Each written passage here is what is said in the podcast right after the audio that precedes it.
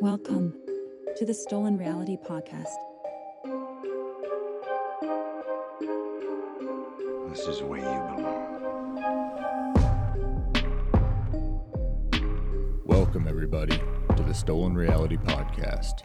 Today is Friday, which means it's time for another Bitasode, where I take a thought, theory, idea, article, or story and give you a brief overview to finish out your work week with. Try to keep these episodes between 5 and 15 minutes long, just to give you that little bite sized nugget to roll you into the weekend. I would like to apologize first for not having an episode come out on Wednesday. This Wednesday did not have an infosode. I've been playing around and experimenting with different production value for this show. I want to make this show the best that I can for all of you listeners. So I've been trying out different software, sound effects, voice changers, all sorts of fun stuff to add some production value and make this show a little more entertaining. I started this show simply to give out information that I feel is important for people to know, whether that be paranormal stuff or psychological or news articles or just anything that I feel is information that you don't generally get anywhere else. Now, I'm the type of person that can sit and just listen to somebody lecture for hours and hours and hours if I find the topic interesting.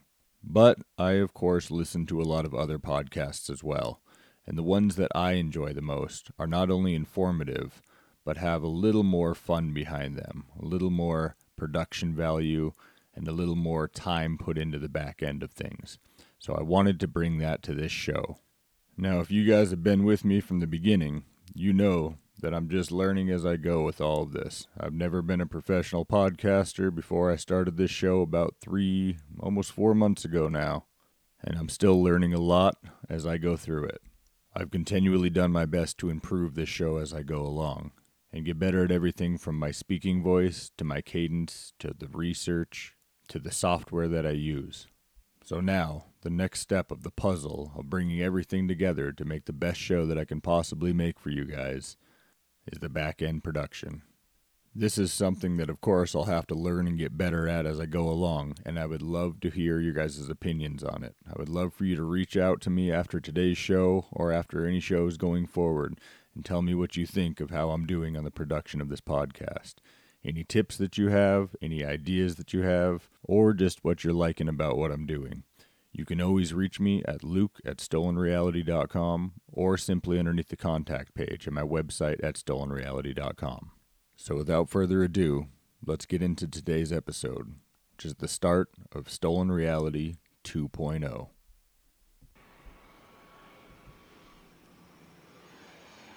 On the afternoon of January 26th at 2:30 p.m. in 1972, JAT Flight 367 made its landing in Copenhagen Airport. The DC 932 airplane was making its way from Stockholm to Belgrade, and after its first stopover in Copenhagen, had one more stop at Zagreb before it finally reached its destination. The stop in Copenhagen marked the transition to the secondary flight crew, including Vesna Vulović. As Vesna waited for the first crew and group of passengers to deboard, she noticed something odd. It was late. We were in the terminal inside park. I saw all the passengers and crew deplane. One man seemed terribly annoyed. It was not only me that noticed him either. Other crew members saw him, as did the station manager in Copenhagen. I think it was the man who put the bomb in the baggage. I think he had checked in a bag in Stockholm, got off in Copenhagen, and never reboarded the flight. After witnessing this mysterious man, Vesna, the other five crew members, and 23 passengers reboarded Flight 367 and departed from Copenhagen Airport at 3:15 p.m. After just 46 minutes in the air, at 4:01 p.m., tragedy struck. While over the Czechoslovak village of Srbská Kamenice, a briefcase that had been placed in the holding in the back of the plane exploded, causing the entire plane to rip in half.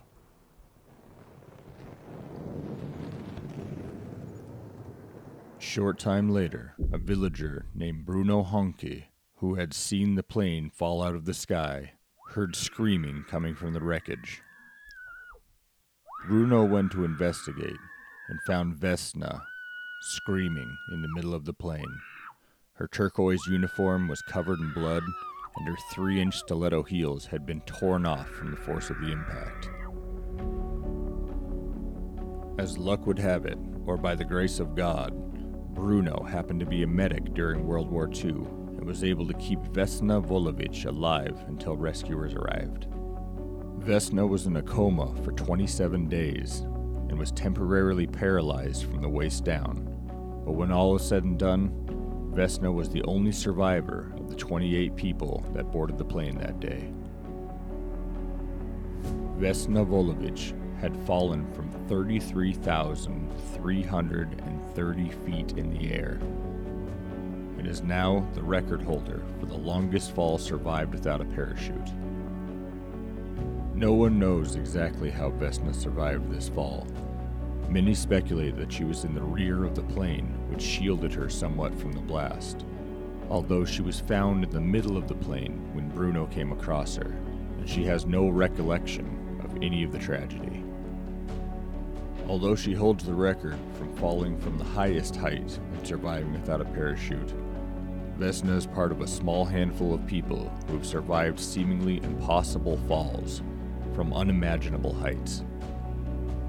In 1942, Ivan Chisov, who was a Soviet Air Force lieutenant, was shot down by Germans during World War II and skid down a ravine when his parachute failed to open.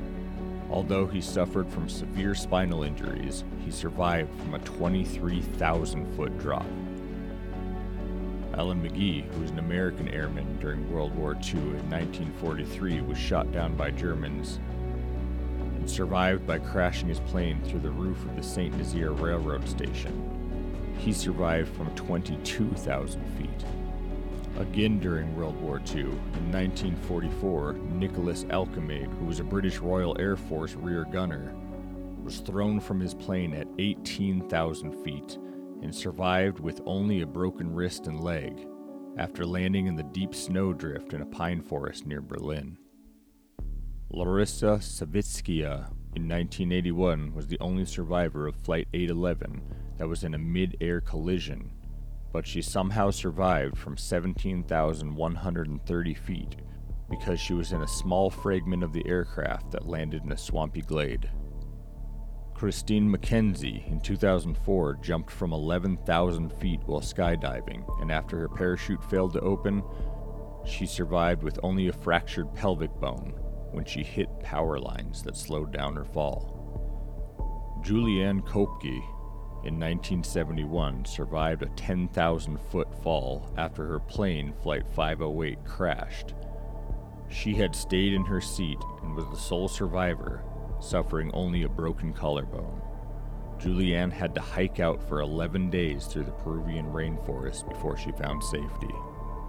Finally, we have British skydiver James Boole, who fell from 6,000 feet in 2009, and after landing in the Russian snow, broke his back and rib, but was walking again within a week.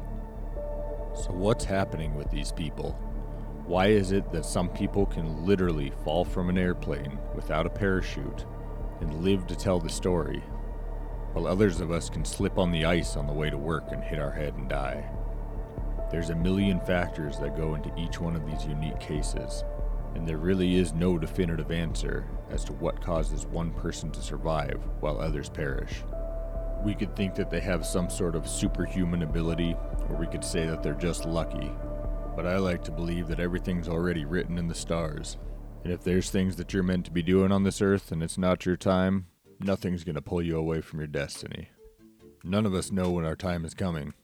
I could be sitting here and have a heart attack while doing this show right now. Or I could obviously fall out of an airplane and walk away the next week. So it doesn't really matter when our time comes. All that matters is what we do with the time that we have. So, whether you've played it safe your whole life and never put yourself in harm's way, or you've survived countless death defying feats, just make sure you make the most of every moment, because you never know when you're going to get called home.